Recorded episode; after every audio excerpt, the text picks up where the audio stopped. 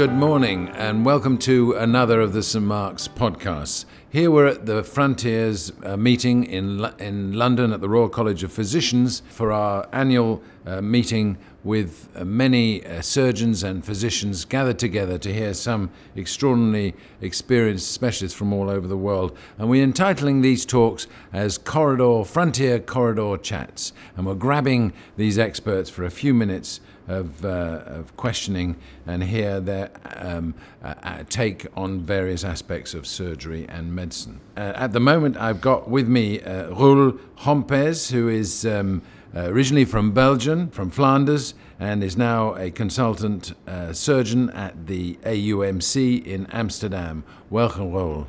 Thank you very much. Uh, Good. And, and that was the best pronunciation I've heard in a long time of my first very, time in, uh, in the very, UK. That's very kind. They'd, anyway, you, you uh, worked in the UK for uh, eight years before you became a consultant in, um, in Amsterdam, and uh, you've uh, you're an expert in many aspects of colorectal surgery, but today we're going to concentrate on one simple thing which must be very close to the hearts or, or, or the heads of many colorectal surgeons, i.e., the problem of an anastomotic leak from the, particularly the low anterior resection, uh, done often for colorectal cancer and you've got a particular interest in this. And and uh, one thing you've just told me off air was that you're no longer defunctioning low anterior resections with ileostomies. T- tell us more about that move, because it, although that's been done and talked about in many places throughout the world, there is still uncertainty as to whether we dare do this on a regular basis.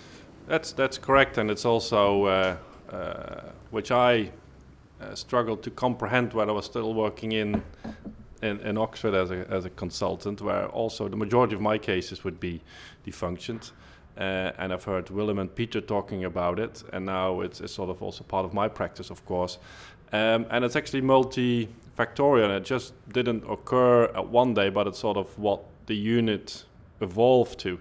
And I think uh, they're uh, sort of it's multifactorial. So they initially also started with the pouches, uh, we do now a modified two stage. So the first stage would be a subtotal colectomy, and then at the, the second stage, we would form the pouch and not defunction them anymore. Because of also the morbidity that you can get from, from stoma closures. So just giving a patient a stoma is not without consequences. There's morbidity of 10% severe morbidity of stoma closures at 10% of minor uh, complication. That gives you 20% of morbidity of a stoma closure and a mortality figure which yes, is indeed. which is approaching one percent, which is not insignificant. And there uh, are some who'll never have their stomas closed. And now we're doing a systematic review based on another meta. While we're doing a meta-analysis, uh, and uh, th- that sort of points out that indeed about 20% of the stomas never get reversed and become permanent for various amount of reasons. But the main reason for not being reversed is having an anastomotic leak. That's one of the, one of the factors that comes out strongest. So you've got all those factors, and then we're now also starting to see, and it was also a very interesting uh, talk about that this morning, that if you bring out an ileostomy, it has functional implications. So those patients who have a defunctioning ileostomy are significantly more likely to get severe LARS. And there has been discussions whether or not there's a change in microbiome. We also think it's sort of how the neorectum uh, adopts and how the compliance of that neorectum changes when you don't use it for several weeks. And in a system like the NHS, where stoma closures can be delayed for a very long time, and that's yes, something indeed. that's been now being picked yeah. up by a project that Julie Cornish is doing, it is shown that some ileostomy not being reversed for over a year. And that's just and there was some talk. This, there was some talk about this morning that, that might be there might be a form of fibrosis occurring in, in these defunctioned uh, uh, anasto- um, uh, pouches uh, in that in that time period. But let's go on and talk about what your experience in this this the fact that you're not making uh, loop ileostomies anymore. Um, you're presumably getting similar numbers of leaks uh, as before, or has have things changed? So that's yeah, that's that's one of it's an interesting question, and and that's what surgeons think. Some surgeons think. I don't think it's a whole surgical community that bring out an ileostomy prevents leaks. Well, it definitely doesn't do that, and that's the Dutch uh, population-based data that we've got. Uh, it's a snapshot audit that they did of all colorectal uh, low anastomosis in, in one year, which had long term follow up, four year follow up. And what surgeons usually remember is their 30 day leak rate. And that, indeed, in that study, proved to be lower in those patients who had an ileostomy. But when you look with long term follow up, the anastomotic leak rate, and that comes down to also what you define as an anastomotic leak, was exactly the same very high. It was 20%. Yes, we always said that, that it wasn't so much that the leak rate would be lower, but the consequences would be less. But then if we add on the consequences that we were talking about earlier, which is the co- co- problems of the ileostomy itself and all the complications that that can have, you would probably find that that was evened out anyway. So that, I think that is a good point. Uh, I, think that is something that we have to take into account. That of course, if you don't bring out an ileostomy, you're more likely potentially to have more severe consequences. But having said that, that's why it's important when you adopt this strategy that you also have a good pathway to uh, uh, uh, diagnose these leaks very early on and then also manage them aggressively as we do. So we have a pathway with CRP, um, which we which we check on day three and day four, and it's above a certain threshold. And there's been a very nice meta-analysis on that published in the BJS. Um, if that's above that threshold or any clinical symptoms, the patient gets a CT scan with, with uh, rectal contrast. And if you didn't do find a leak, they go back to theater, have an ileostomy. We wash out the colon through the efferent limb, and then we start with an endosponge uh, pathway. Uh, so that's really important that you do that to prevent uh, the severe uh, complications. So anyone who's shown to have a leak will immediately get an ileostomy, yeah. a washout, yeah. and the endosponge. And the endosponge has become quite important in all this uh, for I th- you. I th- I th- we, we, we do think that um, for several reasons, because what we would call transanal drainage or transgluteal drainage, we see that as, as passive management. And what we've also seen in that Dutch snapshot audit is that of those 20% of patients that leaked, half of them will turn out to be chronic sinuses. And of course, one of the independent risk factors for that was having neoadjuvant radiotherapy. Uh, and if you have a chronic sinus with neoadjuvant therapy, for instance, if you then decide to treat a small leak with a transgluteal drain, we sometimes see those patients coming back even four or five years down the line with a reopening of that tract with a, with a fistula through the buttock. And sometimes they even present with necrotizing fasciitis. Yes, I've seen that. And so the, the endosponge is, is going to avoid some of these things. Tell us how, how you apply it and who, who puts it in and when is it and what, what, what lessons have you learned from doing it? So originally we started, uh, and it's work that was done by uh, Willem Bemelman in, at the AMC. He started really early on uh, with that, and uh, I think some people thought he was crazy because literature was, was all over the place when it comes to endosponges. But originally he, he, he used the old Weidenhagen technique where you put in a sponge and you kept on endosponging until the cavity was less than a centimeter.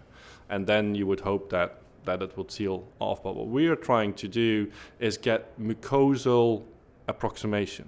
So we use the endosponge to treat the anastomotic cavity, well, the leak, the, the cavity which has been created by the leak. So, and usually what we tend to do is use two, three endosponges. Uh, so an endosponge changes every every changed every three to four days. And then when the cavity is nicely granulating and when still tissues are still pliable, and that's also what you can see with the endoscope, when you suck air out, the tissues still come together. And that's completely different than when you start three months down the line. Then the tissues are fibrotic and they don't come together nicely anymore. So what you want is a cavity that's clean, still pliable tissues, and then usually 10 to 14 days after we initiated the endosponge treatment, we take them back to theater and transanally close the defect over a drain. And then we check two weeks afterwards with endoscopy that there's no further defects. If there's still a defect, we would restart the endosponge uh, management.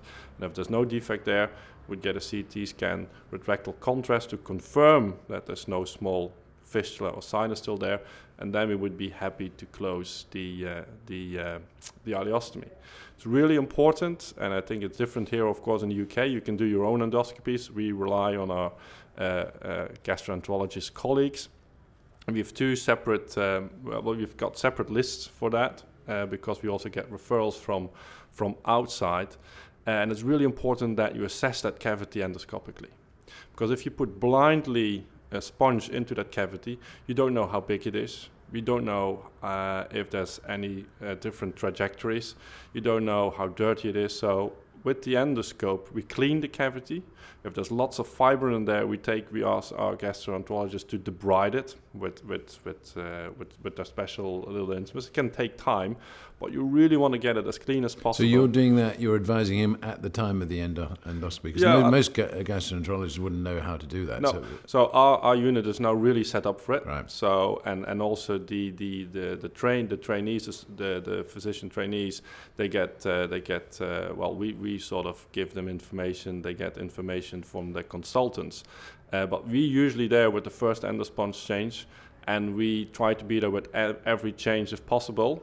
Definitely after the second or the third, because then the decision moment comes whether or not we can close the defect. But how many sponges you place, the height of them, how you place them, the size of them is really important because at some point, a big cavity, you might place two in, but then you once it starts getting clean, you want that cavity to collapse. As and then you you can. only want to have one sponge in there and pro- probably also a very flat one.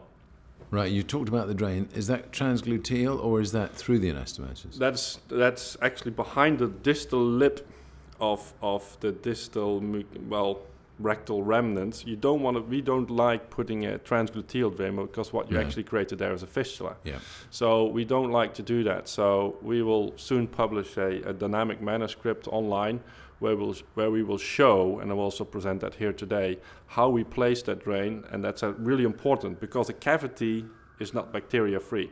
If you close the cavity, there will be tissue reaction, you will get a fluid collection, and that will turn into an abscess if you don't have a suction drain behind that So closure. put, put me right. That means the drain's going through another hole below the anastomosis. Yes. Yeah, but it's a very small drain, Right. and which then comes out And transanally. a, and a suction drain. It's a suction drain And- that and- collapses that. And how long does that often have to stay in? So we leave that for 10 days, and then the patient gets seven to 10 days of antibiotics. But that drain is vital, I think, to keep that Yeah. cavity sucked and that any fluid that's still being produced there is sucked out. and then and then you're ready to sew up at about 10 days, two weeks to actually sew Yeah, the. so uh, the, the drain is, is part of that uh, closure of the defect. And what proportion of those closures work? So there's not lots of data out there. So we published on, on 15 pouch leaks that were managed uh, that way. All of them were, were, were closed and also with their ileostomies closed. That's of course without radiotherapy. The only study so far that has really looked at is the clean study that was multi-center. Uh, and there you saw that the final success rate was 70%. Uh, and it was higher in those patients that were treated early.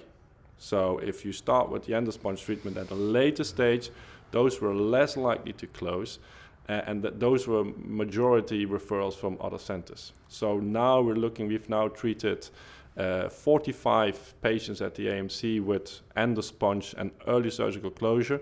We're now looking at our results, but it's gonna be close to 90% of closure that we can achieve. So, and we've avoided ileostomies in what proportion of these patients? 80%? Is it? Or So uh, 85%? We've the- avoided the- the- ileostomies in those, in the original group, the cancer group. Uh, so we're now looking at our TATME cohort, and there we have a leak rate of 12%. Um, and there were a few in there, uh, no, not on that cohort. So we had about 88% of our patients never had a stoma, and then 12% they had a stoma, uh, and except for two, they had uh, their anastomosis reconstructed and ileostomy closed. And almost all of the second looks have been able to be done laparoscopically. You haven't had to do No, open yeah. surgery. So that's one of the benefits know. of uh, TATME. We don't convert anymore. They're all being done uh, in a minimally invasive fashion. That also allows you then to bring out the ileostomy laparoscopically. And of course, because you're picking them up early, you don't have the massive ileus that sometimes prevents you to go back. So it's uh, that's why it's again early important to diagnose them early. And although you probably haven't been able to prove it yet, do you think there may be a lower instance of serious uh, low anterior rex resection syndrome after, by using your method? You haven't got the ileostomy, which we now know is, is a risk factor for that. And also, you're getting on the leaks very quickly. You're closing them as quickly as you can in a fortnight if you're, if you're lucky. So it is likely that LARS is going to be less of a problem in these patients. Again, not proven, but that's what uh, that's what we think, and hopefully that we can work together with uh, Dr. Wilson here from St. Mark's, who also got a keen interest in, in managing uh, LARS, that we can do some uh, some projects together on that. that. That sounds fascinating. And I'm just going to finish by asking you s- something about the mechanism of being able to do all this uh, safely. Um, you work, uh, you're a very cohesive group uh, in Amsterdam, and you work together. And we were talking in a meeting uh, earlier this morning about the difficulties when you do have a complication of the decision making and uh, deciding what to do. Uh, and it's always best to do it, maybe call a second opinion in uh, as soon as you can. Uh, you were telling me earlier also you operate almost always together. So, in a sense, you've got your second opinion. Yes. So the burden is shared. We call it the second victim, i.e., the surgeon with the complication is, is a victim too. And sometimes you need a uh, shoulder to cry on to make the right decision and not make the wrong ones. Uh, uh, how, how, do, how does it work at, at your hospital? Yeah, that's that's sort of how so we have got a tertiary referral practice. So we have either low rectal cancer, uh, complex IBD, the pouch practice, and then we are a national referral center for managing chronic anastomotic problems. And there you definitely want to have two surgeons involved. So that's how we tend to work. We we sort of uh, understand how we want to manage complications. So usually the complications are taken back by one surgeon uh, because it's usually the weekend that they always leak or in the evenings. But if there's any concern about the, the management uh, strategy, we do consult each other.